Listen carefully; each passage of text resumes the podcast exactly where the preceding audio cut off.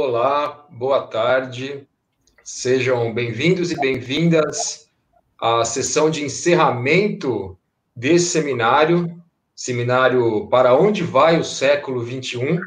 Capitalismo global em tempos de pandemia, organizado então pela Rede de Estudos em Relações Internacionais e Marxismo, que ao longo dessa semana é, o seminário apresentou uma série de sessões analisando a conjuntura internacional, é, análises inspiradas no marxismo ou em teorias é, direta ou indiretamente baseadas é, no marxismo.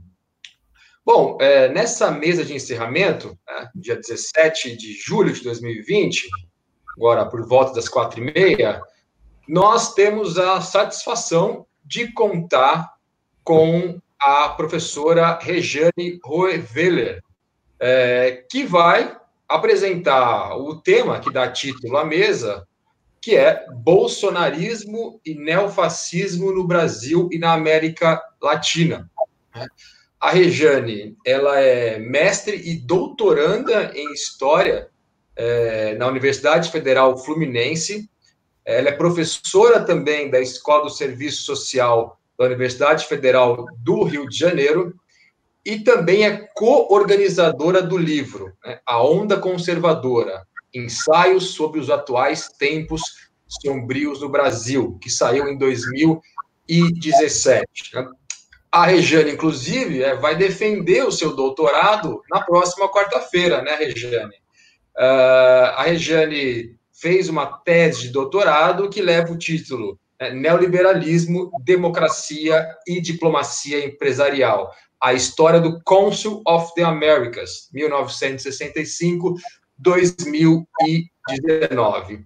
A Regiane é, vai nos falar, então, um pouco sobre o tema, é, mas antes, eu, eu, gostaria de fazer alguns comentários, algumas considerações né, sobre o evento em geral, depois passo a palavra para a Rejane e também, no, após a, a fala da Rejane, eu vou também tecer aí alguns comentários sobre o tema, sobre o governo Bolsonaro é, e elementos é, correlatos. Antes que eu me esqueça, é, o pessoal que, que está aí nos assistindo, deixe o um e-mail aqui no chat, porque é, é por esse e-mail que a gente faz um sistema de comunicação, para integrá-los né, à rede, para construir a rede, fortalecer a rede. Então, o e-mail aqui no chat vocês devem escrever para que a gente possa colher essa informação. Também é, é curtam, compartilhem, comente né, os canais da Rima nas redes sociais, se inscrevam no canal do YouTube, né? Vamos fortalecer a rede Relações Internacionais é, e Marxismo. Bom, é, como eu disse, antes de passar a palavra à Rejane, é, digamos, fazer uma, uma, uma, fala de encerramento do, do seminário, é, tentando mostrar um pouco por que, que a gente fundou essa, essa rede, a RIMA, né? Por que, que a gente está desenvolvendo esse projeto, né? E qual que é a importância dessa rede no Brasil e, está no, é, no exterior, né? Bom, para fazer isso, eu acho que a gente precisa mencionar três pontos. Né? Primeiro deles, bom, é, a rede está sendo é, desenvolvida pelo menos aí desde 2016, né, quando realizamos o colóquio Relações Internacionais e Marxismo na cidade do Rio de Janeiro, né? Isso já foi comentado aqui também em outras sessões, né? E veja, né? Por que, que a gente é, realizou o colóquio? Por que, que a gente está levando a cabo esse projeto da RIMA? Vocês, é, estudantes principalmente, devem se deparar né, quando entram num curso de graduação, num curso de pós-graduação em relações internacionais, ou até professores que vão dar aula no curso de RI, vindo de outras áreas. Né? É, eu, eu, entendo que esse pessoal, nos, no, esse pessoal no qual eu me incluo, eles se deparam com uma ausência é, quase que completa do marxismo é, nos cursos de relações internacionais.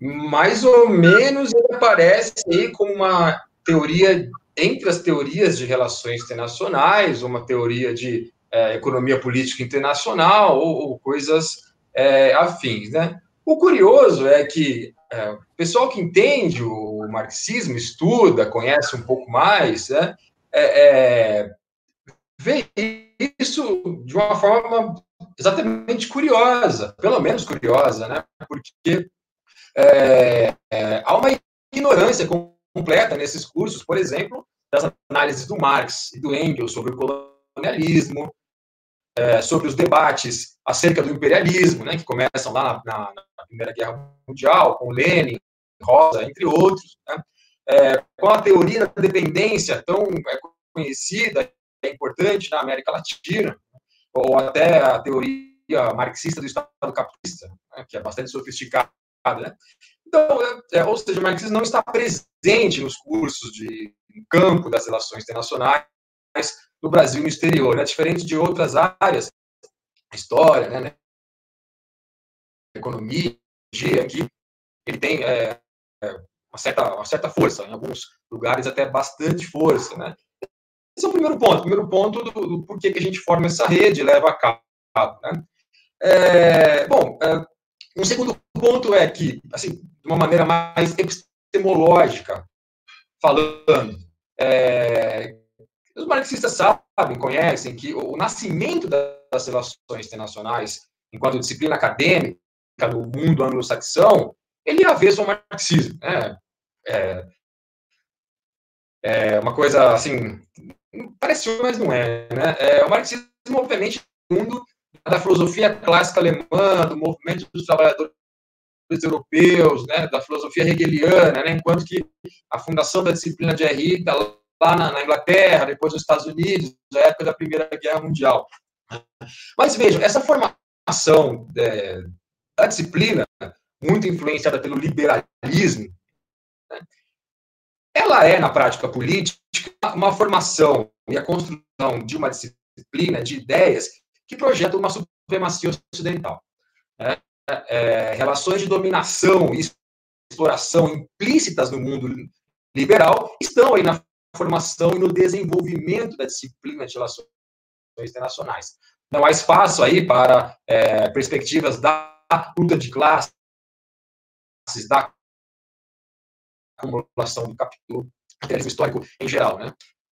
O programa dos 14 pontos de Wilson, né, os famosos 14 pontos de Woodrow Wilson, são uma cópia né, contra-revolucionária, digamos assim, do programa bolchevique o George Wilson, que é um militante antimarxista, e o seu, é, seu intuito, as ações ali, à época da, da Primeira Guerra Mundial, vão levar à construção da Liga das Nações de uma perspectiva né, teórica e de prática política que é contra a Rússia é, bolchevique. Né?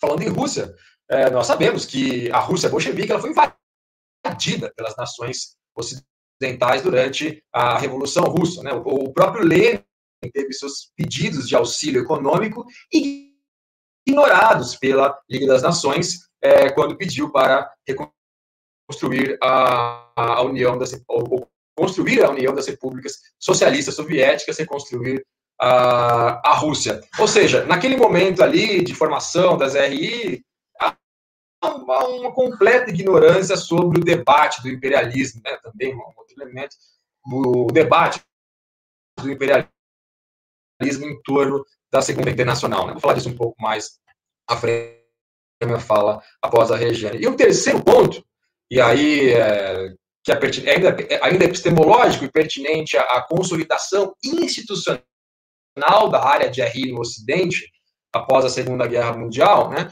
essa, essa consolidação, ela, ela carrega uma versão do marxismo.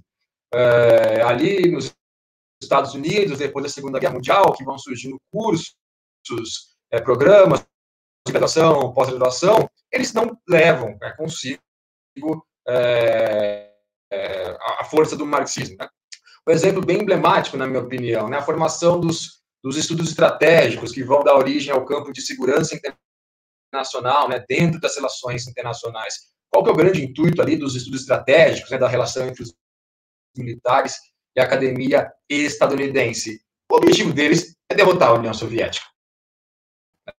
na Guerra Fria. Né? Além disso, nós é, podemos identificar uma série de ataques né, de autores do mainstream, né, da ciência política, das relações internacionais, como é, Norberto Bobbio, é, Raymond Aron, que vão é, dizer que o marxismo, em geral, não tem nada a dizer sobre as relações internacionais. Seria uma teoria economicista, é, seria uma teoria que não tem nada a falar sobre o Estado, né, o principal agente das relações internacionais, seria uma teoria meramente normativa, dedicada ao utopia socialista, entre outras coisas. Então a gente vê, né, desde o nascimento, né, no desenvolvimento do campo das relações internacionais no Brasil e no exterior, uma exclusão do marxismo, né? e que né, pode ser interpretado como uma, uma divergência entre aqueles é, defensores do capitalismo e o, o, os oponentes do, do capitalismo. Né? O marxismo aparece nas RI lá no meio do, do balaio das teorias críticas, né? o que não é mainstream é teoria crítica, né? Uma coisa assim bastante é, é, simplória. É, tudo isso tem reflexo nas relações internacionais do Brasil e eu ouso dizer então que as relações internacionais são antimarxistas. Portanto, a, a RIMA, essa rede, ela vem, é, ela nasce com um grande objetivo de divulgar o marxismo com uma teoria importante pertinente, né? uma teoria notável e distinta de outras, uma teoria complexa e sofisticada para as relações internacionais. E também ele realiza, né, seus pesquisadores, pesquisadoras, realizam análises críticas da conjuntura, né, aprendendo toda a complexidade da conjuntura, diferente de análises mais superficiais é, que nós vemos é, por aí. Bom, tudo isso que eu falei está num livro que a gente deve é, lançar até o fim do ano. Né? O livro foi organizado por mim, é, tem o nome Marxismo e Relações Internacionais. Vários professores e professoras que participaram aqui desse seminário escrevem os capítulos do livro e esperamos que ele seja publicado em breve, né, para a gente divulgar o livro, a rede, que ele cumpra esse papel aí que a RIMA é, vem tentando impulsionar. Então, já falei demais aqui para uma introdução é, e o encerramento do, do evento também em geral. Eu passo a palavra agora para a Rejane. A Rejane tem uma pesquisa muito interessante, muito legal sobre a articulação da extrema-direita é, na América Latina e que ela é, vai falar um pouco para nós é, agora. Regiane, obrigado por ter aceitado o convite. É uma satisfação enorme estar dividindo aqui o espaço com você. E, enfim, é um, uma coisa que a gente deve fazer é, mais e mais cada vez. Né? A palavra está com você. Agradeço imensamente a sua participação. Boa tarde, Caio. O prazer é todo meu. Na verdade, é uma honra muito grande estar aqui nessa mesa de encerramento desse seminário que eu pude acompanhar ao longo de toda a semana, que foi tão produtivo, né? Num momento tão difícil, de uma catástrofe é, total, né?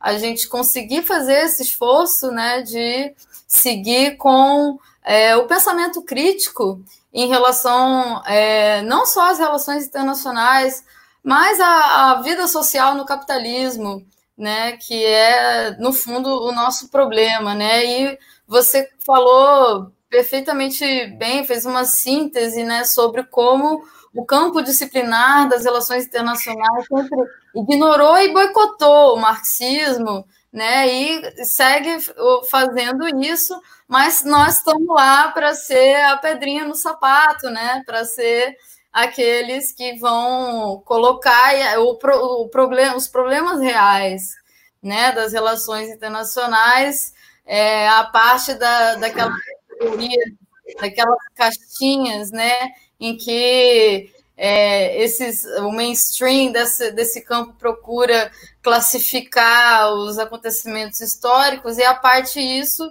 né, eu como historiadora é, procuro trazer sempre a, a historicização disso, né, é, eu fiz toda a minha trajetória na, no campo da história, né? Graduação, mestrado, doutorado. No meu mestrado, é, eu estudei uma organização internacional é, chamada Comissão Trilateral, é, que havia sido estudada no Brasil antes pelo Teutônio dos Santos, pelo Hugo Assman, enfim, por alguns autores que também são referências para a gente. É, e agora no doutorado, é, como você disse, eu estudei a história do Council of the Americas, né, o Conselho das Américas, que havia sido estudado no Brasil pelo René Dreyfus, que é um autor bastante caro para mim, desde a minha graduação. Acho que ele estabelece uma agenda de pesquisa é, que incorpora o arcabouço teórico gramsciano e polantiano para entender relações internacionais e para entender como as classes dominantes se organizam e atuam politicamente de maneira transnacional, né? Então, é, é, isso, a minha defesa vai ser finalmente agora, no, na próxima quarta-feira, aproveito para deixar o convite aí. É, e é, sou do grupo de orientação, de trabalho de orientação da professora Virginia Fontes, que é a minha orientadora desde o mestrado, e também do grupo Empresariado e Ditadura, né, que veio contribuindo com análises e pesquisas sobre os empresários que financiaram, apoiaram o golpe e a ditadura no Brasil. Mas o que eu vou apresentar aqui hoje não tem nada a ver com isso.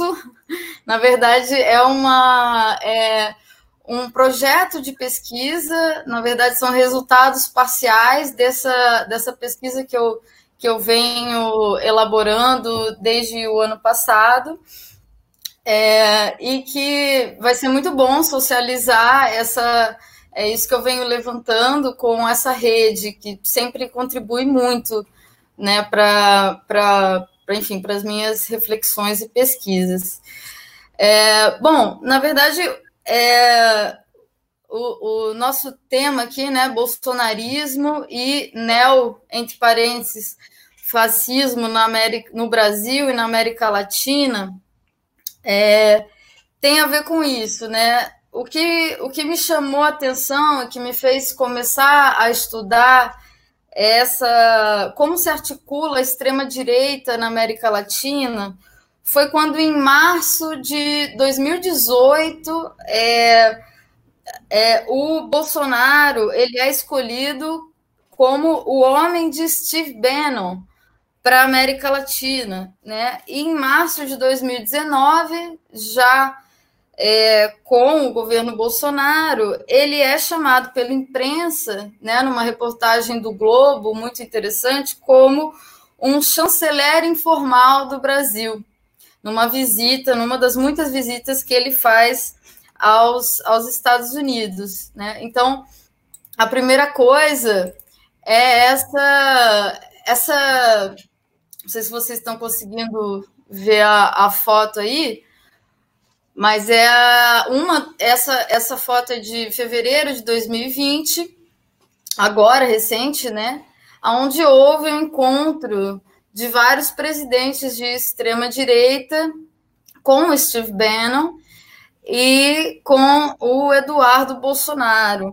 Então eu comecei a perceber que, na verdade, é, o Eduardo Bolsonaro, ele, antes mesmo da eleição, já passa a ser uma figura que exerce uma espécie de diplomacia é, privada ou diplomacia informal com é, vários setores políticos da direita é, em muitos países da América Latina. É, então, como um influenciador central do que vai ser a política externa oficial né, do, Ernesto, do Ernesto Araújo. E, ao mesmo tempo, um articulador dessas direitas, né, um cara que procura ser um intelectual orgânico dessa, dessa reorganização da extrema-direita na América Latina.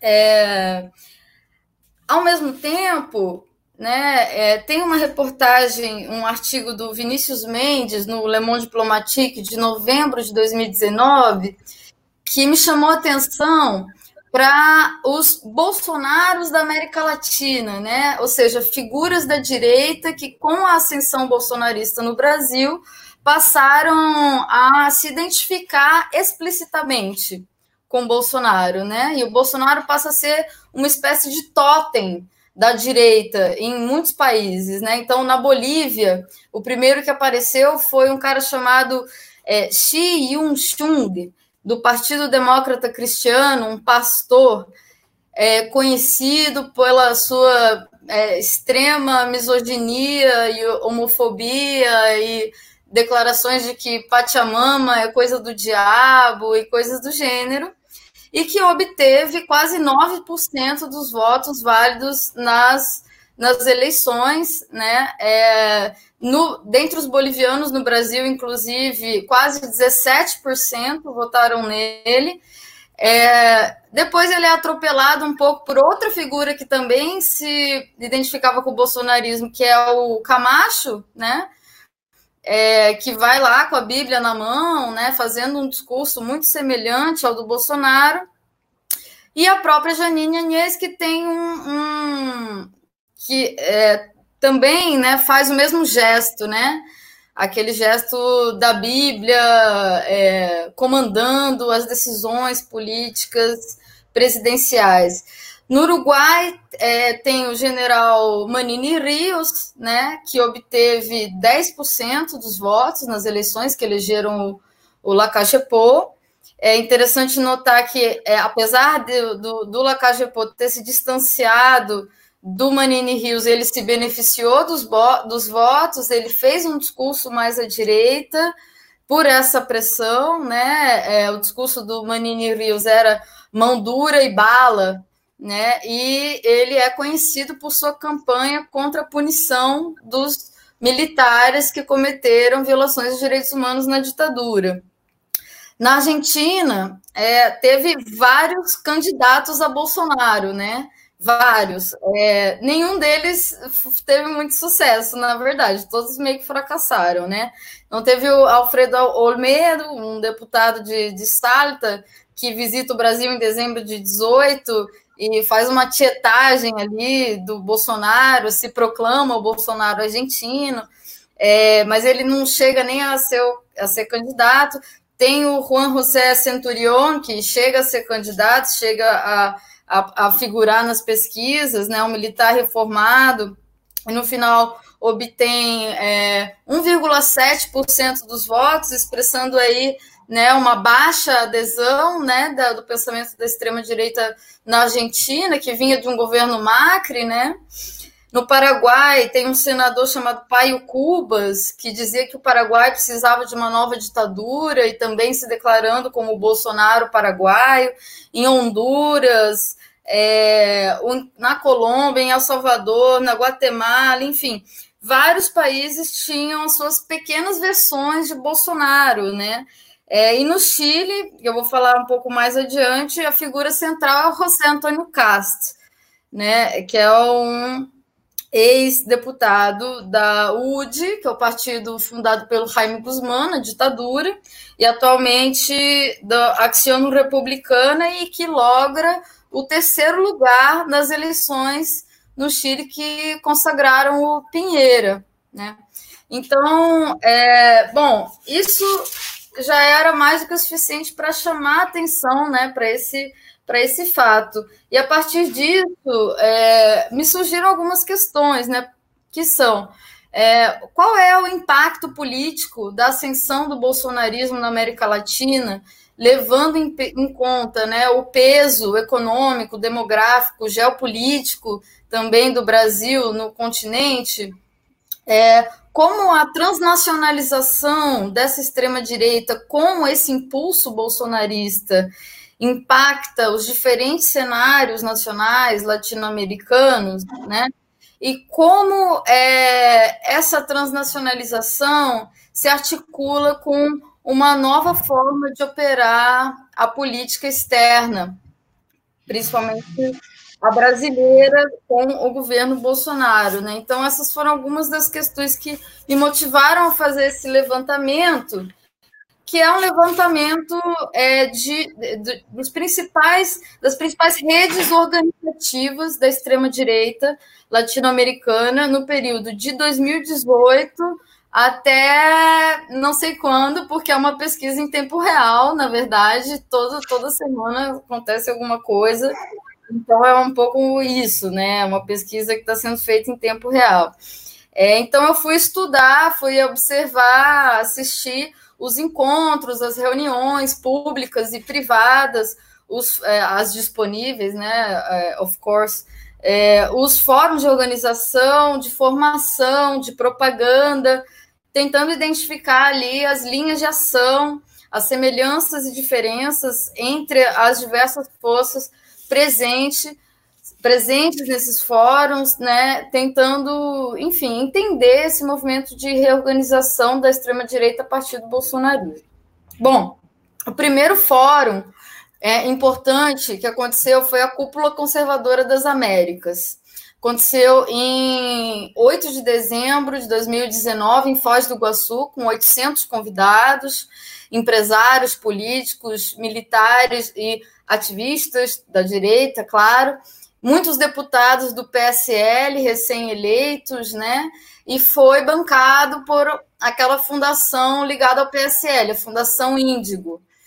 É, repercutiu bastante na imprensa aquela uma, a fala do Weintraub nesse, nesse fórum, uma fala em que ele é, evocava o Samuel Huntington do choque das civilizações, dizendo que a América Latina, daqui a, a 20 anos, vai continuar sendo América Latina, porque os latino-americanos, né, eles não possuem o espírito protestante, empreendedor, né, que caracteriza o mundo anglo-saxão, né? Então, é, isso daí repercutiu bastante, além das piadas racistas que ele fez e que ele diz que faz na enquanto professor da, da Unifesp aqui de Osasco, né? Que é uma tremenda vergonha para Osasco, mas parênteses. É, é, a programação né, desse, desse encontro, vou tentar partilhar aqui na tela, não sei se, se dá para ver aí. É... Ah, beleza. É porque eu, eu Estou numa outra resolução aqui do computador. Beleza. Mas diminui a, o zoom. Ah, tá. Ok. É, bom, para não inter, interromper a apresentação aqui, eu vou comentando. Agora eu acho que vai, peraí. Estamos aprendendo a usar esses. Agora foi? Melhor? Agora acho que está pequeno. É pequeno. Bom, vocês encontram isso na internet é, facilmente. Inclusive, a conferência inteira ainda está disponível na internet. Eu recomendo que acessem antes que tirem do ar, porque o site da Cúpula das Américas foi um dos que foi tirado do ar agora recentemente pelo Facebook, né, por propagação de fake news. Mas enfim, eu fiquei lá assistindo as 11, 12 horas de, de Cúpula das Américas, né? É, com muito estomazio para assistir aquilo. É, e o que a gente vê nessa, nessa, nessa conferência é uma reunião de gusanos de Miami, pinochetistas chilenos, militares colombianos, golpistas venezuelanos, fazendeiros paraguaios e milicianos brasileiros. Não tem como dar errado, né? Um encontro com essa gente. Então, das figuras da América Latina, né, que se, destaca, se destacaram nessa, nessa conferência, a gente teve o Roderick Navarro, do Rumbo Libertar, que é um, um, um, grupo de extrema-direita da Venezuela que faz, inclusive, ações de terrorismo político. O Fidel Zavala, que é um mega proprietário pecuarista e senador paraguaio, que foi sequestrado em 2009 pelo Exército do Povo Paraguaio, seguramente por boas razões. É, o Agostinho Echebarne, que é um economista argentino, macrista, pertencente à Rede Liberal de Latinoamérica, que é a RELIAL, e também à Fundação Fundação Libertar e Progresso, que são dois aparelhos né, na, de acordo com, enfim, o conceito que eu uso do, do Antônio Gramsci, são aparelhos privados de hegemonia, né, é, o Miguel Lanner Martin autodeclarado presidente do Tribunal Superior de Justiça da Venezuela e autoexilado em Miami, coordenador do Bloco Constitucional de Venezuela, criado em 2015, né, um aparelho privado formado por juízes, juristas e advogados com o fim de resgatar o Estado de Direito na Venezuela, correto? E o Orlando Gutierrez, que é um ativista, um dos principais organizadores dos cubanos exilados em Miami né? E que na sua fala na cúpula falou que a eleição do Bolsonaro era um amanhecer de liberdade. Né? É sensacional, gente. Vocês têm que ver essa coisa se vocês tiverem estômago.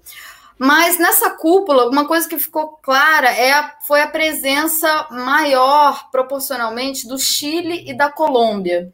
Né? Do Chile, a gente teve a participação do José Antônio Castro, né, que é um cara que tem uma relação com o bolsonarismo já antiga. Né? Em 2018, ele vem ao Brasil e entrega nas mãos do Bolsonaro uma cópia do El Ladrilho, né, do programa econômico Chicago Boy do Pinochet. É, depois ele visita de novo o Bolsonaro em outubro de 19, conclamando uma aliança que derrote definitivamente a esquerda na América Latina. E na cúpula ele agradece à família Bolsonaro por devolver a esperança para a América Latina. E afirma, obviamente, como não poderia deixar de ser, dada a sua trajetória, né, do Castro, que a vida dos chilenos melhorou muito com o milagre comandado pelo Pinochet. Junto com ele também estava o Carlos Gomes, o seu assessor econômico, um Chicago Boy, diretor de diversos aparelhos privados neoliberais, como o International Center for, Pen for Pension Reform, do José Pinheira, é, que é ligado, por sua vez, ao Cato Institute. Né? Todas essas entidades, em geral, elas têm um, uma ligação com algum instituto americano, né? Coincidentemente. Mas, como diz a, a, senadora colombiana, não são coincidências, são diocidências, ela, ela disse isso. Aqui um parênteses importante é que o Paulo Guedes, ele é também um antigo articulador da direita é, chilena brasileira, tanto do ponto de vista empresarial como de vista político, né?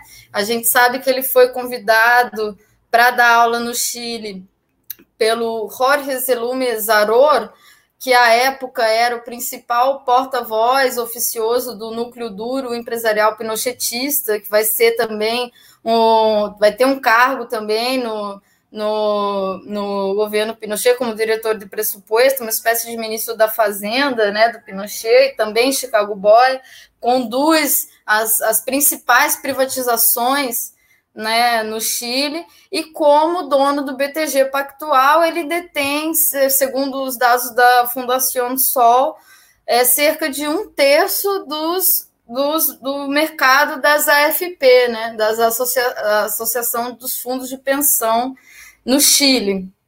É, isso é um parênteses, porque é, para a gente observar que não é só os Eduardo Bolsonaro, né, que tem uma série de, de outras conexões, né?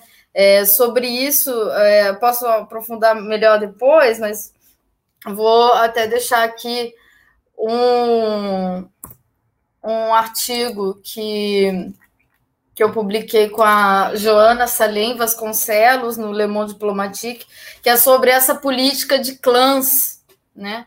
É, que tem no, no, no, Paulo Guedes com o clã Bolsonaro e com clãs empresariais políticos é, chilenos. E da parte da Colômbia participou ninguém menos que o próprio ex-presidente Álvaro Uribe, né, que saudou calorosamente o Bolsonaro e afirmou que o Ivan Duque, que é quem ele apoiava, que havia é, sido reeleito, seria um fiel aliado do Bolsonaro na região. E além dele, participou o, um major-general chamado Jorge Jerez Cuellar, que foi comandante das duas principais operações que tiveram contra as Farc, um nome de confiança do Uribe, e o principal operador da política que ficou conhecida, tristemente conhecida, né, do escândalo dos falsos positivos na Colômbia, os maiores escândalos de violações de direitos humanos no mundo contemporâneo, né, uma política em que os soldados recebiam prêmios pelo número de guerrilheiros mortos, e aí eles passaram a invadir aldeias, comunidades rurais, matar todo mundo e depois colocar algum símbolozinho ali da Farc para dizer que aquilo foi uma operação contra a Farc, né? É, tem dezenas de milhares de colombianos que foram mortos dessa maneira. É este sujeito que estava ali. Fora o fato de que na Colômbia a gente já tem milícias de extrema direita que operam há muito tempo, né, com o beneplácito, que contou com o beneplácito do governo do, do Álvaro Uribe.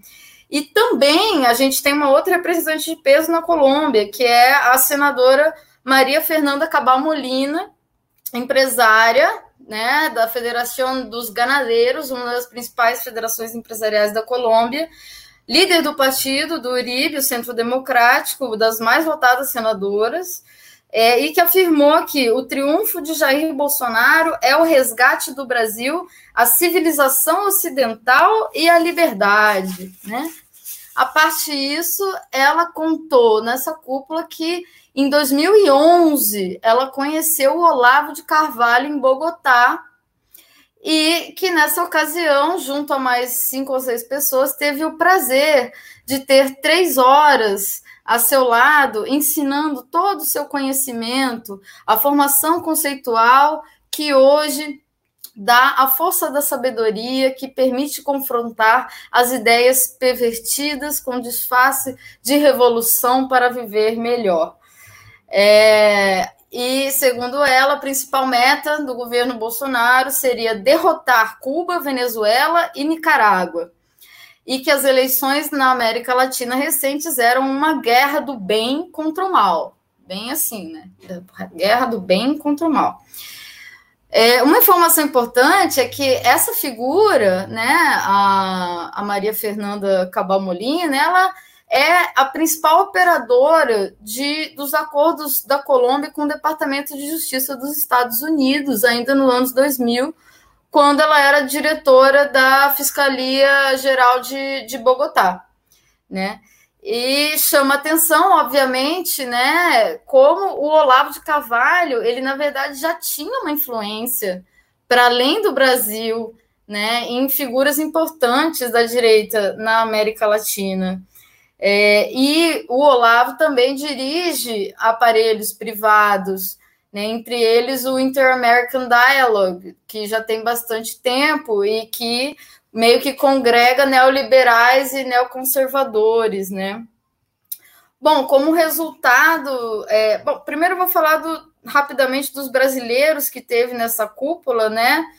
É, é o autoproclamado príncipe Luiz Felipe de Orleans e Bragança, um sujeito chamado Leonardo Jardim de Souza, promotor de justiça do é, Rio Grande do Sul, autor de um livro chamado Bandidolatria e Democídio, organizador do encontro O Despertar da Direita, é, que afirma que o garantismo penal é filho bastardo do marxismo cultural, gera, gestado no ventre de aluguel do positivismo jurídico. É disso que estamos falando. tivemos os, os irmãos Weintraub, né, que deram uma palestra sobre um Olavo de Carvalho adaptado, como fazer isso, e a própria participação do Olavo de Carvalho, né, afirmando que a ditadura, a, a diferença que ele tem com a ditadura é de que a ditadura não teria feito o trabalho completo de eliminar o marxismo cultural, né? Então, aquela análise de que a esquerda domina as universidades, a mídia, o sistema financeiro e todo o sistema cultural e que é preciso usar de todas as armas para derrotá-la. É, como resultado desse encontro, é, a gente teve a chamada a Carta de Foz, Carta de Foz do Iguaçu. Não sei se está dando para ver aí muito bem. É, ah, acho que agora dá. Essa, isso daqui é o documento que eles elaboraram no final da, da cúpula, né? Dividido aí por temas. Eu vou só destacar alguns aqui, né? Eles colocam o seguinte: política, fortalecimento da unidade nacional, defesa da família, institucionalização do liberalismo econômico, fortalecimento dos valores da cultura ocidental, atração de capital estrangeiro, desburocratização do ambiente empreendedor, privatização, choque de segurança, né? É, aumento do encarceramento em massa, em resumo nesse tópico, é, princípios de Deus, pátria, família, propriedade, liberdade individual e, e direito à legítima defesa, combater a cultura da ditadura verde, né, que é um, um tema bem caro para eles também, né, eles classificam as lutas ambientalistas como ditadura verde, combater a cultura da bandidagem e do vitimismo, é, enfim, entre outras, é, entre outros elementos que que ajudam um pouco a gente entender. Vou tirar aqui o é, o que, que é ideologicamente esse amálgama, né? Que é o que a gente percebe pelo formato e pela, pelo evento em si, da cúpula. A existência de dois modelos de referência: o neoliberalismo chileno e o militarismo colombiano, né? Uma mistura entre darwinismo social e behaviorismo bélico, a ideologia de guerra social presente na direita colombiana há muito tempo. E esses dois modelos ou referências são homólogos aos dois polos ideológicos que o bolsonarismo tenta conciliar, que é o famoso liberal na economia e conservador nos costumes, né?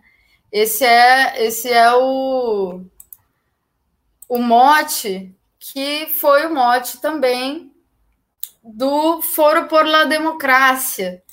Né, o Foro por la Democracia é o outro evento que eu vou falar rapidamente aqui, é, que foi sediado em Santiago do Chile, em março de 2019, organizado pela coalizão Chile Vamos, a coalizão do Renovação Nacional, que é o partido do, do Pinheira, com a UDI, né? com 500 representantes de cerca de 40 partidos de direita da América Latina. É, e com a participação, inclusive ovacionada, do Eduardo Bolsonaro. É, esses 40 partidos, eles fazem parte da é, UPLA, que é União de Partidos Latino-Americanos, e cujo representante é, brasileiro nessa, nessa UPLA é o DEM, né? Então, esse fórum ele já tem um outro perfil. Ele já é mais centrado na, na direita liberal, mas que é uma direita que normaliza o discurso neofascista, certo? É, a principal presença desse fórum, desse foro foi a Fabiana Rosales, que é a, não sei se autoproclamada, é, esposa do Juan Guaidó. É, e participaram também desse encontro alguns aparelhos privados bastante importantes, como a Fundação Libertad da Argentina, é, o Centro de Divulgação do Conhecimento Econômico para a Libertad, o CEDICE, que é um um APH bastante antigo, importante, neoliberal, na Venezuela, né? A própria Relial, que é presidida atualmente por um brasileiro, Ricardo Gomes, que é um cara da sociedade Montpellier, né? Sempre tem essas articulações internacionais. E esse foro, ele se constituiu um pouco é, igual, tal como a... Vou colocar aqui a, a fotinha da, Fabiana Rosales, essa que está com o microfone aí. É, esse, esse encontro ele foi um pouco o, uma prévia privada, né? Você não tem, é, ao contrário da cúpula, você não tem esse encontro na internet, né? É, publicamente, mas foi um pouco preparatório para o encontro de presidentes que fundou a ProSul no final de março lá em Santiago, né? A ProSul que vem dizendo anunciar uma nova ordem política na América Latina, conservadora nos costumes e liberal na economia e ao mesmo tempo livre de ideologias, né? Porque a Unasul tinha uma ideologia, a ProSul é uma coisa técnica neutra e sem ideologias, né? Então, é, desse encontro dos presidentes, o encontro oficial, saiu a Declaração de Santiago, foi assinada pelo Chile, Brasil e Colômbia, que foram os principais articuladores desse encontro, pelo Macri, pelo Lenin Moreno do Equador, pelo, pelo Benítez do Paraguai, pelo Martim Vizcarra do Peru, excluindo, obviamente, a Venezuela, com o argumento do item 5 da declaração, que exige a plena vigência da democracia e a proteção, promoção, respeito e garantia dos direitos humanos. Só mesmo num conto de realismo fantástico, né? Para a gente considerar que um país como a Colômbia, né, onde se, eh, se mata um, uma liderança social por dia, é um país onde se tem a proteção de direitos humanos e a plena vigência da democracia. Mas então, é, resumindo, o que se percebe desse fórum, desse foro por la democracia, é, é uma aquilo que um um analista do, do fascismo contemporâneo é, britânico chamado David Renton chama de convergência, né? A convergência dos novos autoritarismos, na qual acontecem dois fenômenos paralelos e simultâneos. A direita liberal toma vai mais à direita, endurece o seu discurso, e ao mesmo tempo a direita é, fascista, a direita neofascista, se, se normaliza, né? torna-se um discurso aceitável como qualquer outro. É, então é isso. A parte, essas, esses dois fóruns que eu citei, a Cúpula das Américas e o Foro por la Democracia, tenta, a gente tem também outras redes de, que ligam a extrema-direita na América Latina. Uma bem importante é, é uma organização chamada Con Hijos No Temetas, que foi criada em Lima, no Peru, em 2016, e que tem sessões na Argentina, Bolívia, Chile, Equador, Colômbia, Paraguai, El Salvador, Panamá. Na Argentina, quando o Bolsonaro ganhou, eles fizeram uma manifestação é, gritando o bordão gênero nunca mais, que é o bordão deles, né? E eles fazem é, nesses países todos, eles são eles que organizam as marchas pró-vida, o Bus da Libertad, é, e fazem campanha também por aprovação de projetos de lei que proíbem o ensino de ideologia de gênero, né? Bem, para finalizar, que eu acho que eu já falei, já esgotei meu tempo aqui, não sei como é que eu tô, o Caio me avise. Não, tá bem, pode ir, pode ir, tem tempo ainda. Não, mas eu vou encerrar para a gente poder abrir o diálogo, né? É... Bom, as conclusões parciais que eu tirei desse, desse levantamento, que, como eu disse, são, é um levantamento que está em curso, né? Esse ano mesmo, só para dar uma atualização, teve uma live do Eduardo Bolsonaro com o José Antônio Casti, que é uma das coisas mais bizarras que eu já vi na minha vida. É, mas é, o, o Eduardo Bolsonaro defendendo a cloroquina e o cast é, não corroborando com isso, né? O que eu acho que mostra um pouco que nesse amálgama ideológico tem é, é, doses maiores ou menores de obscurantismo, e o bolsonarismo é, de longe, o, o mais obscurantista. Assim, nem o Cast, que defende o Pinochet, acha que tem que defender cloroquina, né? Mas, enfim. Esse ano também é, é, legal acompanhar o Twitter do Eduardo Bolsonaro, porque tem tudo lá. Ele bota lá é, os, os, ativistas bolivianos, que, né? Enfim. É, então é um levantamento em curso, né? Mas as, que, é, as conclusões parciais são as seguintes. o Bolsonaro ele não cria uma extrema direita na América Latina, obviamente, a extrema direita já existia, certo? Mas ele provê um modelo político ideológico que pode ser adaptado em distintos amálgamas ideológicos, com mais ou menos obscurantismo, dando um enfoque mais no conservadorismo ou mais no neoliberalismo, etc. O bolsonarismo ele busca transnacionalizar esse modelo político ideológico e ao mesmo tempo, enquanto governo e enquanto movimento, ele é um ponto de apoio né, para a extrema direita na América Latina. É, as características tem, tem diferenças, mas tem características comuns do bolsonarismo com esses congêneres ou correlatos latino-americanos, né?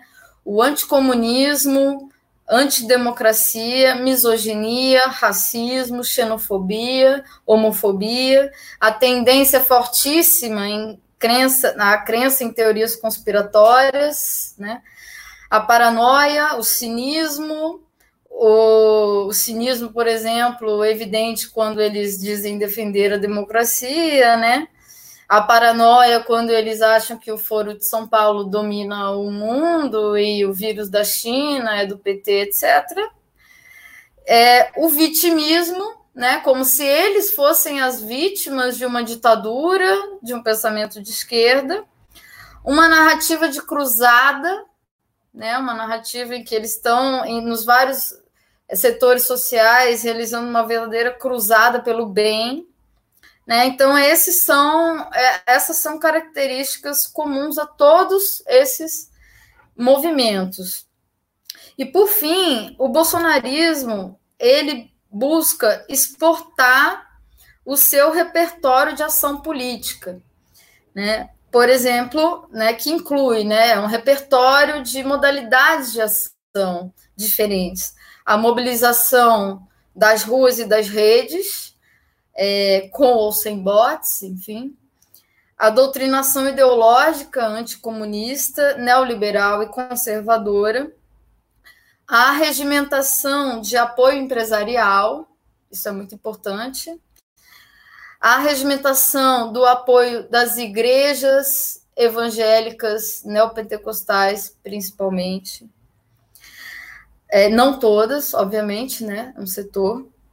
A intimidação sistemática da oposição, chegando ao, ao paroxismo de fazer a auto-oposição, impedindo na prática uma, a existência de uma oposição.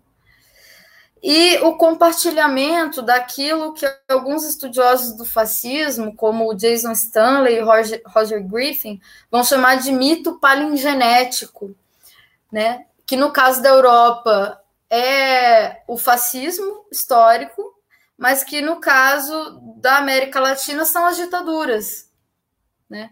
Então, nesse sentido, eu acho que a gente pode caracterizar esses movimentos como neofascistas é, e não como parte daquilo que o Enzo Traverso chama de, de, de pós-fascismo, né? Que são movimentos que não estão reivindicando esse passado autoritário, né?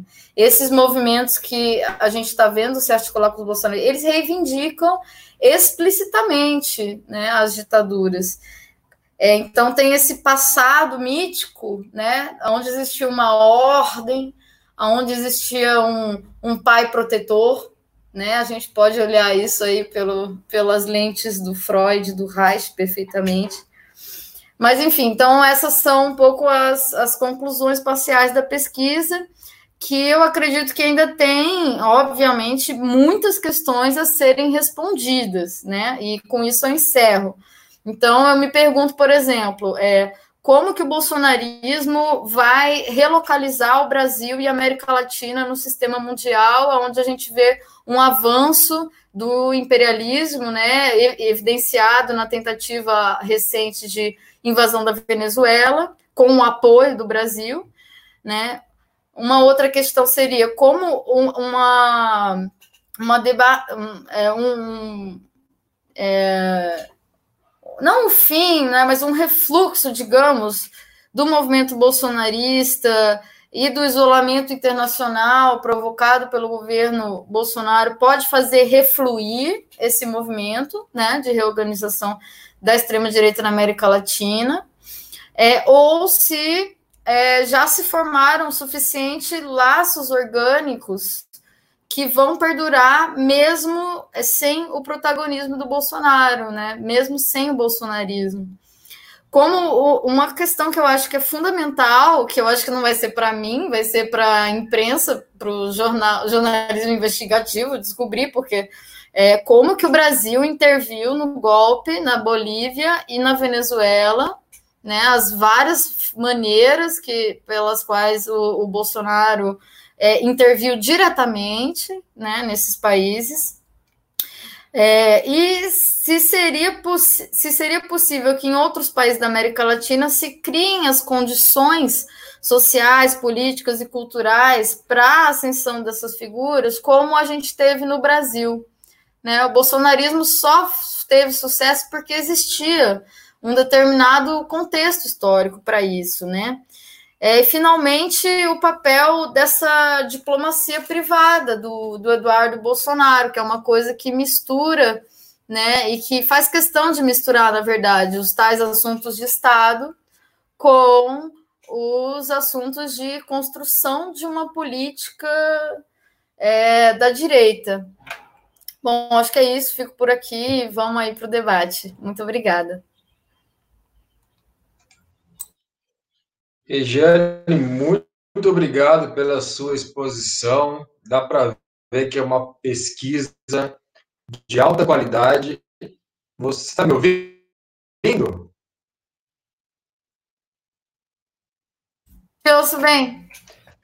É uma pesquisa é uma pesquisa de alta qualidade, uma pesquisa necessária para os dias de hoje. É, meus parabéns e as perguntas que você coloca são muito pertinentes para continuar essa sua empreitada. É, eu, eu disse que eu ia fazer uma fala após a Regiane e vou falar é, brevemente mesmo, acho uns 10, 15 minutos, sobre o governo Bolsonaro, que é um, um objeto de pesquisa atual. É, vou fazer aqui uma, uma linha de raciocínio um pouco diferente da Regiane, uma metodologia diferente de exposição. É, e, e acho que no fim a gente vai convergir.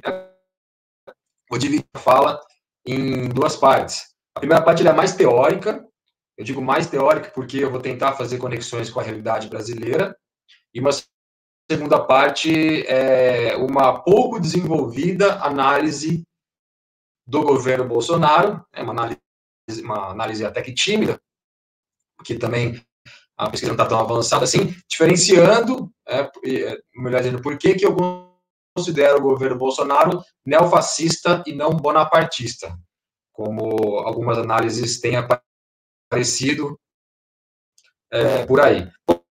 Para começar isso, eu vou fazer a seguinte afirmação, né? eu quero colocar a seguinte afirmação, e eu vou destrinchar essa afirmação na, nas duas partes da minha fala. A afirmação é a seguinte, né? O governo Bolsonaro é neofascista e representa principalmente o capital imperialista e a grande burguesia brasileira a ele associada. Associada ao imperialismo. Né? Essa afirmação, na verdade, é uma hipótese de pesquisa é, que surge num, num, outro coletivo de pesquisa do qual eu faço parte, né? um, um grupo de pesquisa que é, pesquisa a burguesia brasileira, na classe dominante brasileira, é, prioritariamente, encabeçado pelo professor é, Armando Boito, também fazem parte dele, a, a, do grupo, a professora Tatiana Berringer, que nos acompanha aqui no seminário, a professora Angelita Matos, que é estudiosa da dependência, o professor Alfredo Sade Filho, que é estudioso do neoliberalismo, né? vou citar alguns aí que, que tem inserção no campo das relações internacionais. Bom, é, essa afirmação, ela me permite, ela permite a quem, quem quiser, na verdade, mobilizar teorias marxistas. Eu digo teorias com tranquilidade porque elas são, de fato, né, corpos sistematizados de conceitos.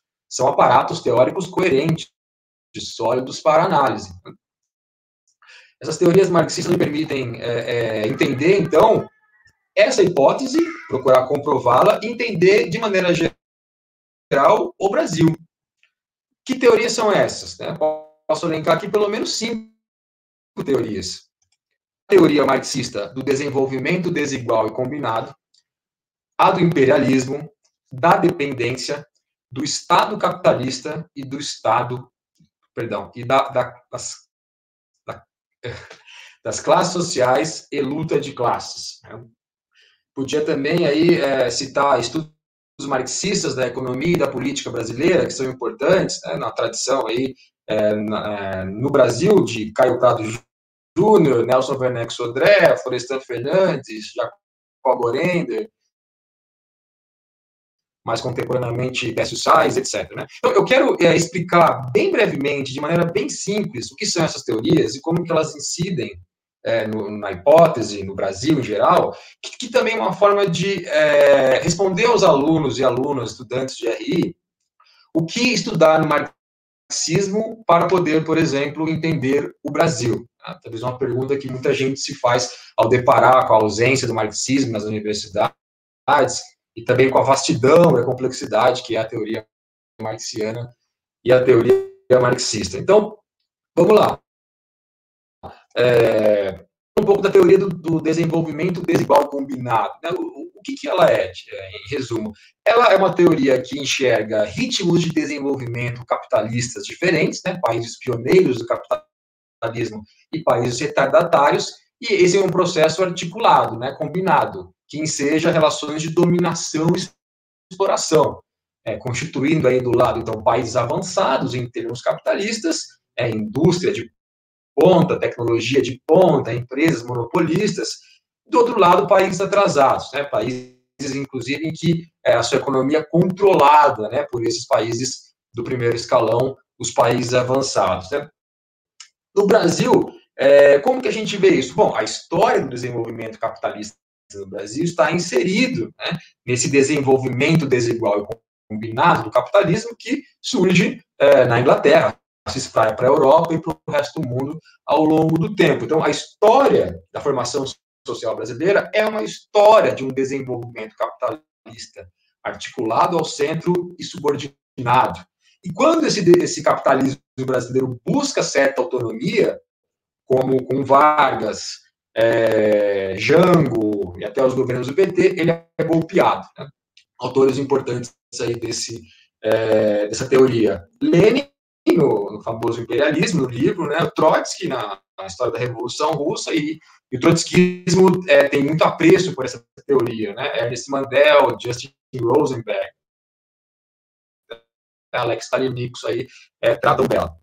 A segunda teoria, né, a teoria do imperialismo, também está no Lenin, né, teoria aí é, que trata dos monopólios empresariais no centro do capitalismo, o seu mecanismo principal, que é a exportação de capital, o papel do Estado enquanto testa de ferro dessa exportação de capital e as rivalidades imperial, interimperialistas que isso enseja e até a guerra, como foi a Primeira Guerra Mundial. Né? Temos aí na teoria marxista do imperialismo é, um grande vetor de, do desenvolvimento do capitalismo mundial, que é a exportação de capital. Então, a exportação de capital, ela é, é, enseja também outros capitalismos, né?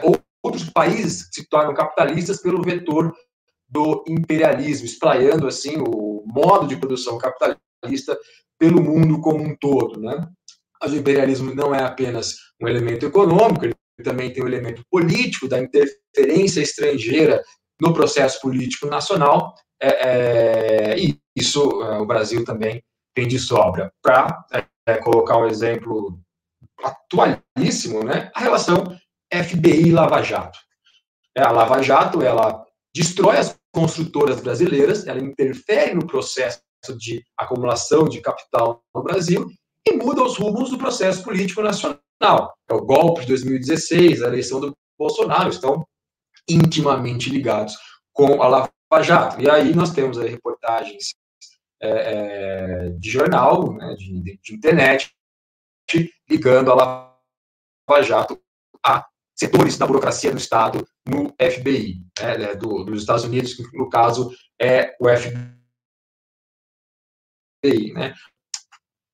A terceira teoria, né, a teoria da dependência, também pode ser mobilizada para entender, entender o Brasil, o governo Bolsonaro. Né? O que, que ela consiste aí, de, é, em geral, né? ela consiste em entender que o desenvolvimento social, econômico e político de um país é condicionado por forças estrangeiras. Né? Países é, poderosos dominam países é, periféricos. Né? E nessa relação, nós temos aí como principal mecanismo dessa, dessa relação a extração do excedente, a extração da riqueza dos países subdesenvolvidos é, para os desenvolvidos, gerando aí né, a famosa dicotomia desenvolvidos, subdesenvolvidos, né? e no caso, os subdesenvolvidos ficam empobrecidos, né? perpetua-se aí uma relação de desigualdade que vem é, desde o colonialismo, mesmo após as independências dos países, é, é, essa relação nefasta aos países periféricos, ela, ela,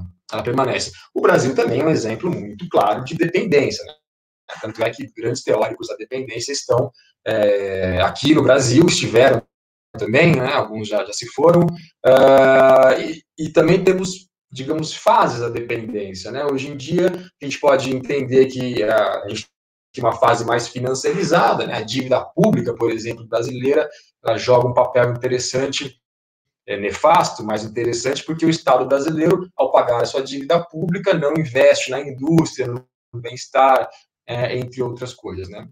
É sempre bom frisar que a teoria da dependência é um jogo político, né, de imposição. É uma imposição, né, a dívida pública também é uma imposição dos países centrais aos, para os países é, periféricos. Né? Autores aí que tratam disso, né, Samira Minha, Nibo Quirano, Mauro Marini, Teotônio dos Santos, Carlos, Carlos Eduardo Martins também nos acompanha, é, trabalha com a dependência, é, uma teoria também importante aí a ser mobilizada. Uma outra né, é do próprio Estado capitalista, o marxismo tem uma, um entendimento muito sofisticado do Estado capitalista, que começa em Marx, né, passa por Lenin, Gramsci, Polanças, Bob Jessup, né, autores aí de referência, né, que entende o, que o Estado, né, a instituição, o Estado, ela corresponde às relações de produção e às forças produtivas capitalistas. Né, o Estado ele tem um papel de correspondência, de respaldar essas relações historicamente construídas e, ao mesmo tempo, ele é sustentado por elas. Né? O Estado materialmente precisa dessa riqueza produzida para sustentar, se sustentar enquanto um aparato institucional. O Estado ele garante, então, a propriedade privada dos meios de produção, ele é, trata na sua legislação o trabalho enquanto mercadoria a ser vendido no mercado de trabalho é, em troca de salário. O Estado é fator de coesão, né, ele impede que a, a formação social se é, dissolva numa guerra civil, oriunda de uma luta de classes, por exemplo, é, entre outras. Né. Sobre o Estado capitalista, acho que no Brasil também a gente pode ter, é, pegar esse aparato teórico para mobilizá-lo de maneira a entender, por exemplo, a, a, a corrupção. É, vejam, a teoria marxista do Estado ela de que a burguesia tem um acesso privilegiado ao Estado. É, o Marx dizia que era o comitê executivo é, de administração dos negócios comuns da classe burguesa. Corrupção no Brasil, né, para citar a Lava Jato, que falei para vocês, ela só vai acabar se o Estado capitalista acabar. É, no caso, aí, a, a burguesia, enquanto corruptora, e os agentes do Estado, enquanto corruptos, é, isso é uma relação é, carnal, né? estão imbricados aí, a burguesia e o Estado brasileiro. Né? Então, a Lava Jato, por exemplo, para é, é, é, no motivo de combater a corrupção, isso é uma grande balela, na verdade, né? porque, de fato, ela, o que ela fez foi reorganizar os agentes políticos, né? destruir aí é, alguns partidos, como o PT, eleitoralmente falando, né? mas o PSDB também, acho que sentiu esse e aí promover a ascensão do governo Bolsonaro neofascista. Né? Bom, é, a teoria de classes e luta de classes, né, também longamente debatida na tradição marxista, a classe social, é, como eu entendo essa, esse fenômeno, não é um dado exclusivamente econômico, né, é um processo de formação. A classe é um agente coletivo, o agente coletivo para o marxismo principal aí da, da, da luta política, da, da grande política é, de um Estado, esse coletivo ele se desenvolve né, a partir de condicionamentos com uma capacidade de agregar interesses, construir solidariedade. Né? Importante frisar que a classe social ela tem uma formação que necessariamente passa pela política, né? entender a classe social do ponto de vista apenas econômico é um erro, eu acho. Né? Você tem que entender que essa classe ela tem uma mediação de partidos, sindicatos, movimentos sociais, né? E, e além disso, ela tem um percurso é, bastante tortuoso, né? principalmente a classe trabalhadora, para se construir enquanto classe, enquanto agente político pertinente, uma força é um processo bastante duro, principalmente para o proletariado. Né? A burguesia, por outro lado, ela, ela, ela nasce com o capitalismo, ela já está organizada enquanto classe. Né? O Marx, por exemplo, fala aí no, no Capital, naquele capítulo sobre a acumulação primitiva, capítulo 24, no Manifesto Comunista, né, que a burguesia ela, ela se confunde com o capitalismo, ela cria, né, ela desenvolve, ela sustenta o capitalismo. E essa burguesia, então, ela entra em conflito com o proletariado, né, é, isso já vem de um condicionamento econômico que essas duas grandes classes estão aí é, uma situação de dominação e exploração. É, Marx, inclusive, ele entende que há um conflito de classe, diferentemente de um confronto de classe, né? conflito de classe está lá no, no 18 Brumário, que é, existe ali um conflito pela redistribuição é, da renda, existe ali um conflito, pela, é, um conflito político para o sufrágio universal, etc. Ali, por exemplo, não está em jogo é, é, o socialismo, uma reorganização estrutural da sociedade. Já no Manifesto Comunista é possível falar um confronto de classe. Né? Ali, Marx fala de ultrapassar o capitalismo, de uma revolução, e ali a classe tem a classe proletária, os trabalhadores têm um papel importante nisso, né? mas nem sempre a burguesia e o proletariado estão em confronto. Né? Há alianças de classe, né? um processo de industrialização. É, por exemplo, você pode enxergar uma aliança entre trabalhadores urbanos, industriais e a industrial. Né? Então, veja, né, terminando essa primeira parte da fala, a gente, é possível entender, então, uh, digamos, é, que essas teorias marxistas são pertinentes para analisar o Brasil e o governo Bolsonaro, né? cada um ao seu modo aí, e tentei trazer de maneira né, didática e rápida e simples como elas são pertinentes à conjuntura brasileira atual ou histórica. E para finalizar, essa segunda, para finalizar que é a segunda parte da minha fala, é, é como eu disse brevemente, diferenciar o, o, fascismo ou neofascismo, que é o governo Bolsonaro, e por que, que ele não é um bonapartismo. Então vamos lá, rapidamente. Né? Por que, que a gente pode chamar o governo Bolsonaro de neofascismo? Porque, primeiro, ele tem semelhanças com o que aconteceu no fascismo histórico, para usar a expressão da região Jane, né? É, ambos, né, na Europa e no Brasil, você tem uma crise política típica, é, é, singular no capitalismo, melhor dizendo, né? uma crise política que compreende, né, que consiste nos partidos burgueses perderem sua representatividade né, e uma derrota da esquerda e ausência de uma alternativa política da esquerda. Né? A Alemanha foi a derrota da República de Weimar, no Brasil aí golpe de 2006, de 2016 e uma série é, de derrotas da esquerda, inclusive né, a, a, representatividade que os partidos burgueses perdem aí, por exemplo, com a Lava Jato. Né? Essa é a primeira semelhança, eles são oriundos de uma crise política. Né? São movimentos é, é, reacionários que buscam eliminar a esquerda, tanto Bolsonaro como Hitler, Mussolini, ele, Mussolini são abertamente, é, é, eles buscam eliminar a esquerda do, processo político. Na Europa, época, a esquerda eram partidos socialistas e comunistas, hoje, é, no Brasil, são PT e movimentos sociais, movimento negro, movimento feminista, movimento LGBT, entre outros. Né? E outra semelhança importante entre eles é que o, tanto o fascismo histórico como o atual, eles são, são, são movimentos que nascem pequenos burgueses, nascem da classe média e no fim das contas eles são cooptados pelo grande capital. Aí o caso do, do Bolsonaro é emblemático. Acho que vou falar rapidamente um pouquinho sobre isso também. E por isso que ele, é, ele tem as características que são semelhantes ao fascismo histórico. As diferenças, e daí por que vem o prefixo neo, né? É, na Europa, partidos fascistas eram de massa. No Brasil, não. Né? No Brasil, eles têm uma militância digital, na rede social, com robôs. É, outra diferença, o nacionalismo econômico agressivo né, de Hitler, por exemplo, era bastante forte. No Brasil, a gente tem o nacionalismo discursivo, né, tem um programa entreguista, neoliberal. Né, o nacionalismo do Bolsonaro é de outro tipo, né, a gente pode conversar sobre isso. Né. É, mas, de fato, aí que eu acho que tem que é, ser frisado bastante, é que é, é, é um governo que é neoliberal. E o prefixo neo é muito importante, porque ele traz essa ideia do neoliberalismo para um governo fascista, né, colocando aí o neo é, é, na frente do fascismo. Né? E a, a, diferença, e para mim a mais fundamental, é que o bloco no poder do fascismo histórico ele é hegemonizado pela burguesia nacional.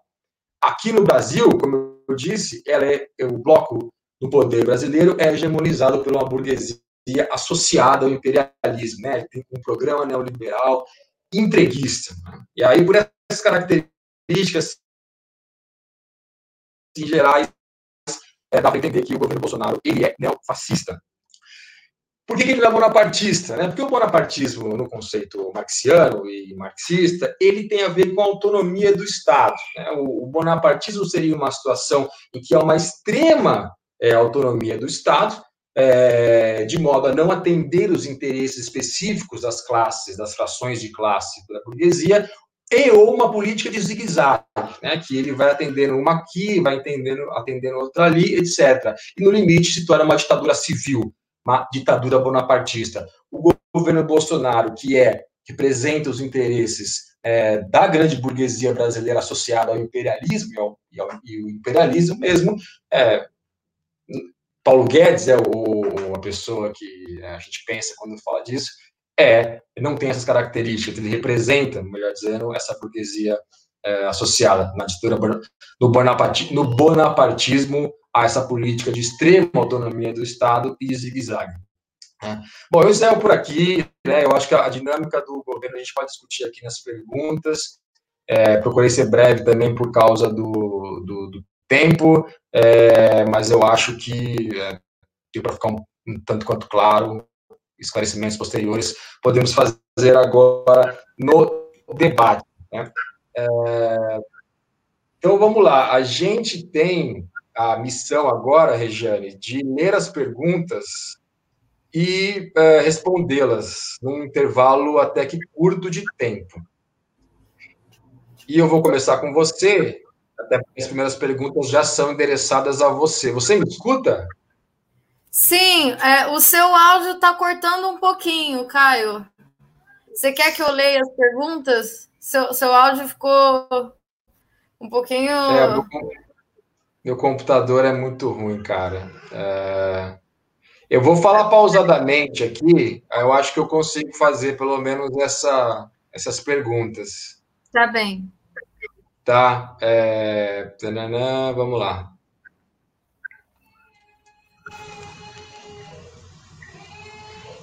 Ah lá, a primeira pergunta do, do Carlos Eduardo Martins, endereçada a você, Regiane, né? É, você considera que estamos frente a uma internacional fascista na América Latina, cujo epicentro é a extrema-direita estadunidense reorganizada por Trump? Uhum. Essa aí é a primeira. A, essa segunda aqui é para mim, vou deixar para o segundo bloco, porque eu vou deixar a região falar antes. Né? Então vamos lá para a pergunta da Ana Garcia.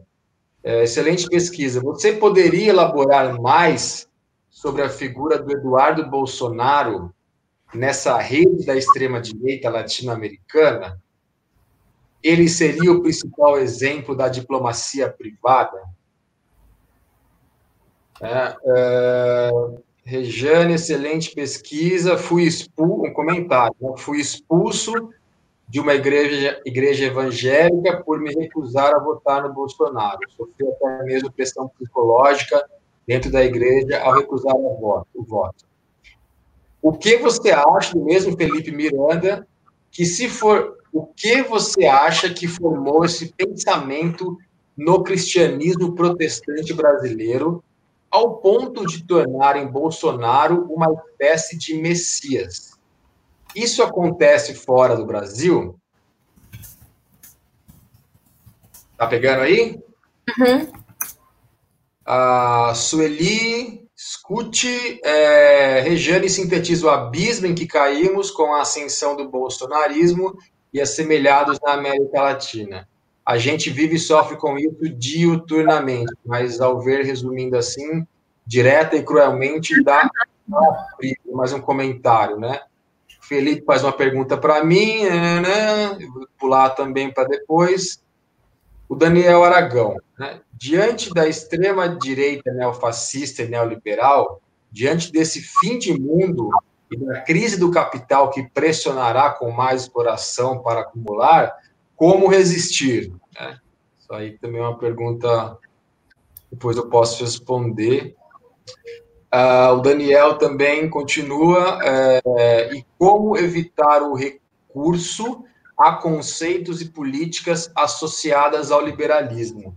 Tarefa grande de politizar e demandar para além do marco liberal ou social-democrata, com certeza. Aí o Cadu faz uma para mim, que depois eu vou responder. E aí o Hernan Ramírez.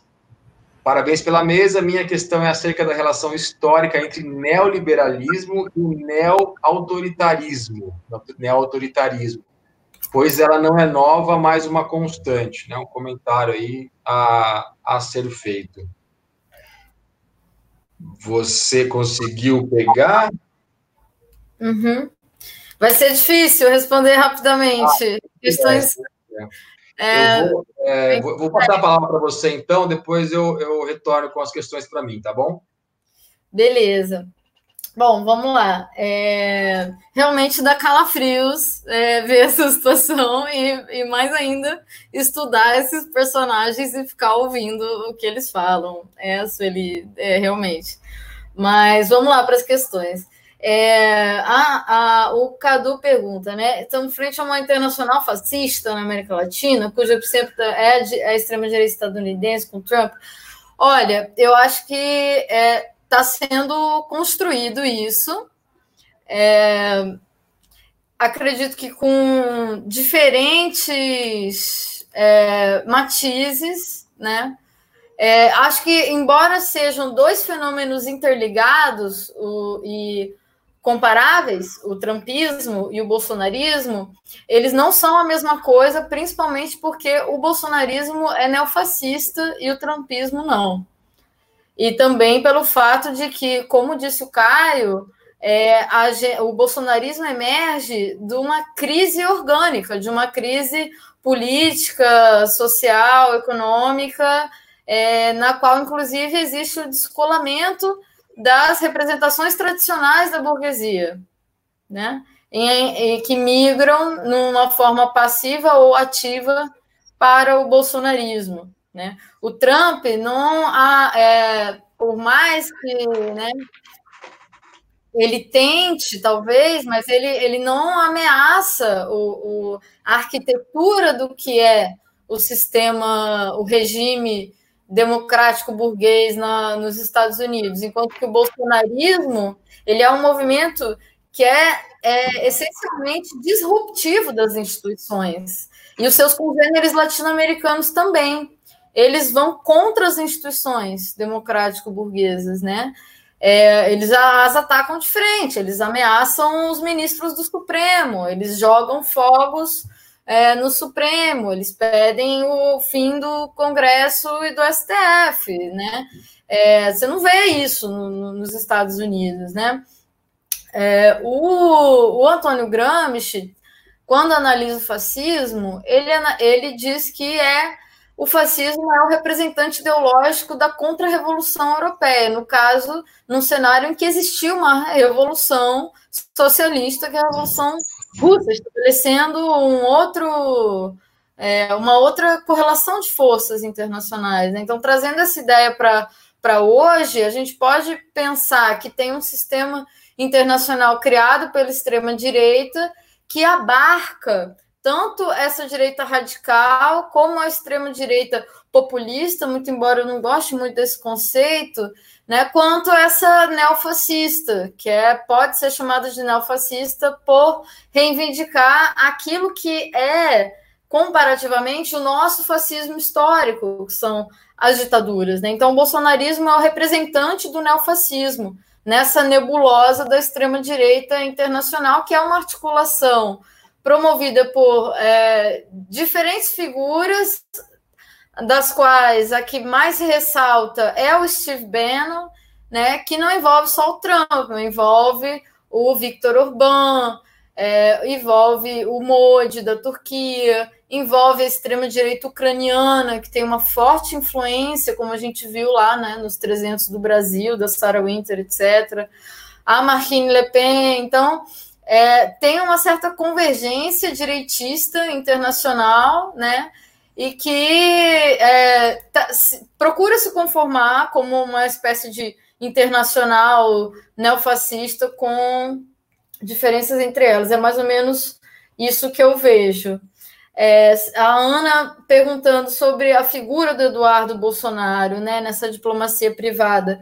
É, eu acho, eu, eu, pretendo explorar mais na pesquisa, é, entre outras coisas, meio que stalkeando ele nas redes sociais para ver os eventos que ele é, promove, né? É, e é direto, assim, é, todo, todo mês tem uma live com uma ativista boliviana, um ativista do Rumbo Libertar, venezuelano, né? Uma coisa que eu esqueci até de falar foi que em outubro de 2018, o Eduardo Bolsonaro vai para a Colômbia participar de um programa de rádio de um sujeito chamado Alejandro Ordóñez. E esse cara, que é o ex-procurador geral na época do Uribe, ele é o principal cara que faz a campanha contra o plebiscito da paz. Né? E ele chama o Manuel Santos de socialista e utiliza a coisa da ideologia de gênero para defender o não no plebiscito da paz. Né? Então, assim, isso é uma coisa que é, essa, essa articulação influi diretamente no, nos processos políticos, né? E os caras meio que aprendem uns com os outros como fazer esse tipo de campanha em momentos históricos é, cruciais. Né? Então, eu acho que a figura do Eduardo Bolsonaro é sim importante, mas não é a única. É, e é por isso que eu acho que a gente precisa levar em consideração a hipótese dessa reorganização, dessa internacional aí, fascista, continuar mesmo sem o bolsonarismo, né? mesmo sem uma figura como Eduardo Bolsonaro. Não é por acaso que, o, o, o Jair, o pai dele, queria indicar ele para a embaixada, né? um cargo onde é, ele teria o privilégio oficial de fazer o que ele faz de forma privada, né? E a parte disso, eu, eu acredito que ele seja, junto com outras figuras, como Felipe Martins, como é, um sujeito que eu me esqueci o nome agora, mas que é um amigo do Steve Bannon, que foi recentemente indicado para o Itamaraty, né? É, é, é, ele é, é parte de uma, de uma panela, digamos, né? de um conjunto, de um grupo mais ou menos coeso e articulado ideologicamente, fazendo essa diplomacia oficial e privada. É, eu não vou conseguir responder a questão do Felipe Miranda, porque eu não, não sou especialista nesse tema, mas com certeza, o que todas as análises indicam são as de que o, a ascensão das igrejas protestantes, neopentecostais principalmente, é, estão, são, é, conformam né, a base social na qual é, você tem aquilo que é, a junção né, daquilo que o Dardot e o Laval chamaram de da, da introjeção do sujeito neoliberal né, com a teologia da prosperidade. Né? Então, essa junção na subjetividade da, de largas camadas da classe trabalhadora, especialmente as mais precarizadas, acredito que seja fundamental para explicar a ascensão tanto do bolsonarismo como da direita em, em várias partes. É, o Hernan, sobre neoliberalismo e, e neo-autoritarismos, é uma constante, com certeza, né? Ah, é, acredito que é incontornável a leitura da, da Naomi Klein, né, de que o, o autoritarismo, não só dela, né, mas de David Harvey e diversos outros, é, Alfredo Sá Filho também, é, o, o, os choques neoliberais eles se deram no, em, em, através de medidas autoritárias, inclusive nos países centrais, né? Quando a gente lembra é, da repressão a greve do, dos, dos, controladores de voo nos Estados Unidos, ou a repressão da Margaret Thatcher, a greve dos mineiros, né? Então, ainda que, claro, nada comparável ao que foi o Pinochet, que foi o laboratório disso, né? Mas é sempre que houve essa, essas ondas de neoliberação, né? Tem uma interpretação interessante que é de, de pensar no neoliberalismo como ondas de neoliberação caracterizadas por, é, enfim, diferentes tipos de implementação do programa é, neoliberal, mas essa, de toda forma, essa relação é uma constante, com certeza. É, e a gente acho que está vendo isso no Brasil é, a partir do. do, do gente, acho que a gente pode considerar o golpe de 2016 como um desses choques que possibilitou um aprofundamento da, da, de uma nova, quiçá, de uma nova é, é, onda de neoliberalização, né? É, teve é, uma das lives do seminário é, com a professora Tatiane Berger e o, e o Roberto Goulart Menezes, que eles apontam Exatamente isso, né? Que o, o, já estava inscrito no golpe de 2016, aqui dialogando com uma coisa importantíssima que o Caio falou também, já está inscrito ali uma nova relação de subordinação em relação aos Estados Unidos, né? Acho que isso é importante de, a gente ressaltar. E por fim, é, o Daniel Aragão pergunta como resistir. Bom, as, as resistências eu acho que estão se dando elas, elas, nem a pior das ditaduras pode sufocar e eliminar e apagar o, o conflito social, né? É, eu acho que, por exemplo, a greve, a paralisação dos entregadores recentemente é um exemplo disso.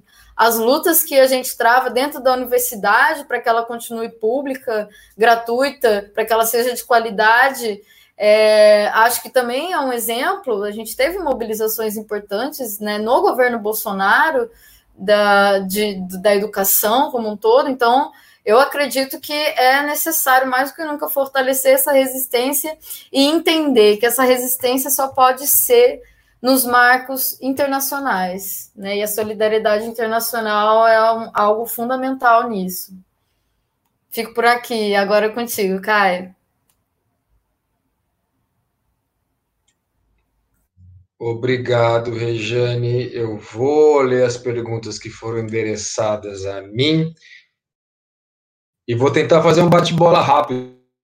A gente já avançou um pouco do tempo, vou tentar responder uma a uma de maneira rápida. Vamos lá. Felipe Miranda. Caio, você considera que o Bolsonaro e, consequentemente, a força que ele representa permanece por muito tempo, temos uma frente de esquerda forte o suficiente para enfrentá-lo? Não, não temos uma frente de esquerda, a esquerda ainda bate cabeça, não sabe se faz frente de esquerda, frente democrática, frente ampla, frente antifascista, lideranças é, que estão conversando pouco, na minha opinião, é, pensaram que o Lula, ao sair da cadeia, ia tomar a frente de alguma coisa, parece que ele está mais preocupado com o casamento dele. É, não, não temos. Bolsonaro permanece por muito tempo? Acho que sim. Eu acho que enquanto o, primeiro lugar, enquanto o capitalismo perdurar, o fascismo é o cão de guarda do capitalismo.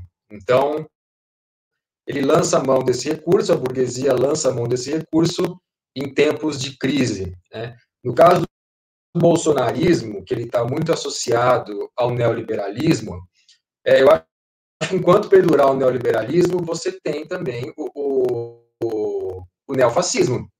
Porque o neoliberalismo ele é um programa de restauração de poder de classe, e ele é um programa de crise. Né? Ele gera muita crise. E na crise você precisa desse recurso fascista para conter a classe trabalhadora. Né? E, e, veja uma coisa interessante que eu acho, né? o, o, elementos fascistas sempre existiram no capitalismo. É, só que em alguns momentos eles formam um caldo cultural e político oriundo de crises para então é, criar um movimento mais forte. Acho que ele dura um tempo ainda. Bom, é... aqui foi para a Regiane. Hum. Outra do Felipe Miranda.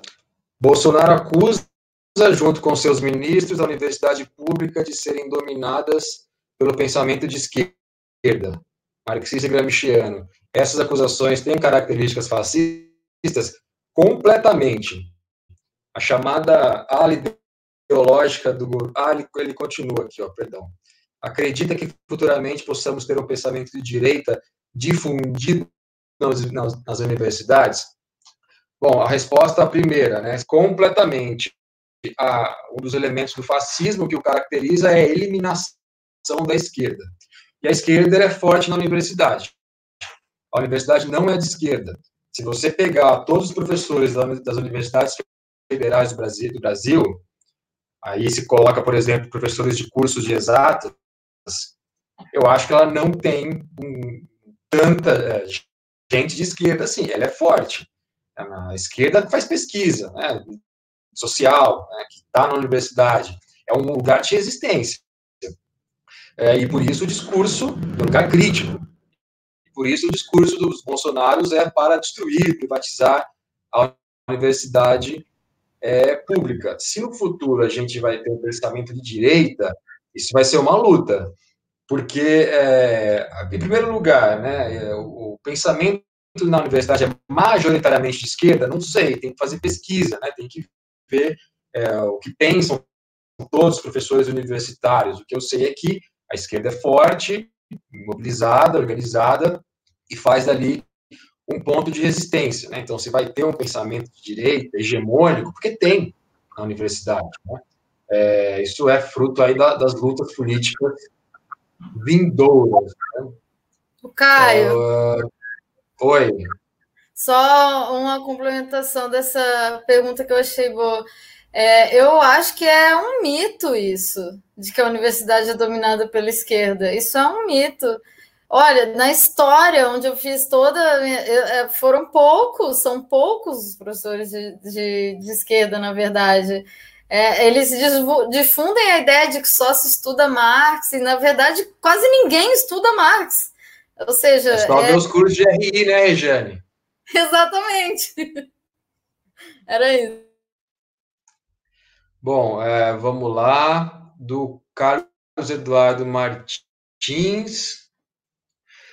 Caio, que setores da burguesia interna brasileira estariam ligados ao bolsonarismo, bolsonarismo e quais lhe fariam oposição? É uma pergunta interessante, Cadu, e que demanda pesquisa, eu acho, mas é o seguinte, é, a burguesia brasileira, ao meu ver, está unificada em torno aí do bolsonarismo, porque o bolsonarismo é um programa que combate a classe trabalhadora. É, então, é, a prisão aí do Lula, reformas trabalhistas, da Previdência, umas derrotas aí da esquerda, é, são importantes para unificar a burguesia em torno aí do, do bolsonarismo. Agora, eu, eu acho, e só acho, né, não pesquisei isso ainda, conforme o, o programa neoliberal avança e o capital estrangeiro penetra e o capital financeiro fica mais forte em detrimento da indústria, setores ligados a setores da burguesia interna ligados à indústria, à manufatura, à produção, vão ter o seu, as suas bases afetadas e vão começar a reclamar. Para fazer uma analogia, não sei se pertinente, né, no governo do FHC, com, quando a burguesia interna viu que o programa neoliberal foi longe demais, ela foi à esquerda, né? Foi compor com o PT. Uh, uh, bom, uh, parabéns, o Hernan já foi respondido. Parabéns pela iniciativa. que mal. O Pedro, ó, que o Pedro está falando aqui. Pedro Nogueira da Gama. Né? Talvez não haja tempo, mas vamos lá. Né? Em que medida as respostas dos governos e de grupos privados de direita e extrema-direita frente à pandemia enfraquecem ou fortalecem esses governos e movimentos? Olha, eu acho que tem uma questão importante aí, geral, a, a, a mencionar, que é o seguinte: o, a direita é a favor da acumulação do capital, em detrimento da vida. A esquerda se posiciona pela vida, pelo bem-estar, pelo funcionamento da economia de maneira é, que atenda a, a população, né? E, e, é aí que está, né? É, o governo Bolsonaro, por exemplo, ele está, é, apesar de ser um governo da grande burguesia, ele, por exemplo, ele dá o auxílio emergencial e tem a sua base fortalecida nos trabalhadores precarizados, que precisam da, da economia da acumulação de capital. É, é, é, são muitas contradições dessa pergunta. Né? Ao mesmo tempo, é dificultado para as pequenas e médias empresas o auxílio que vem dos bancos.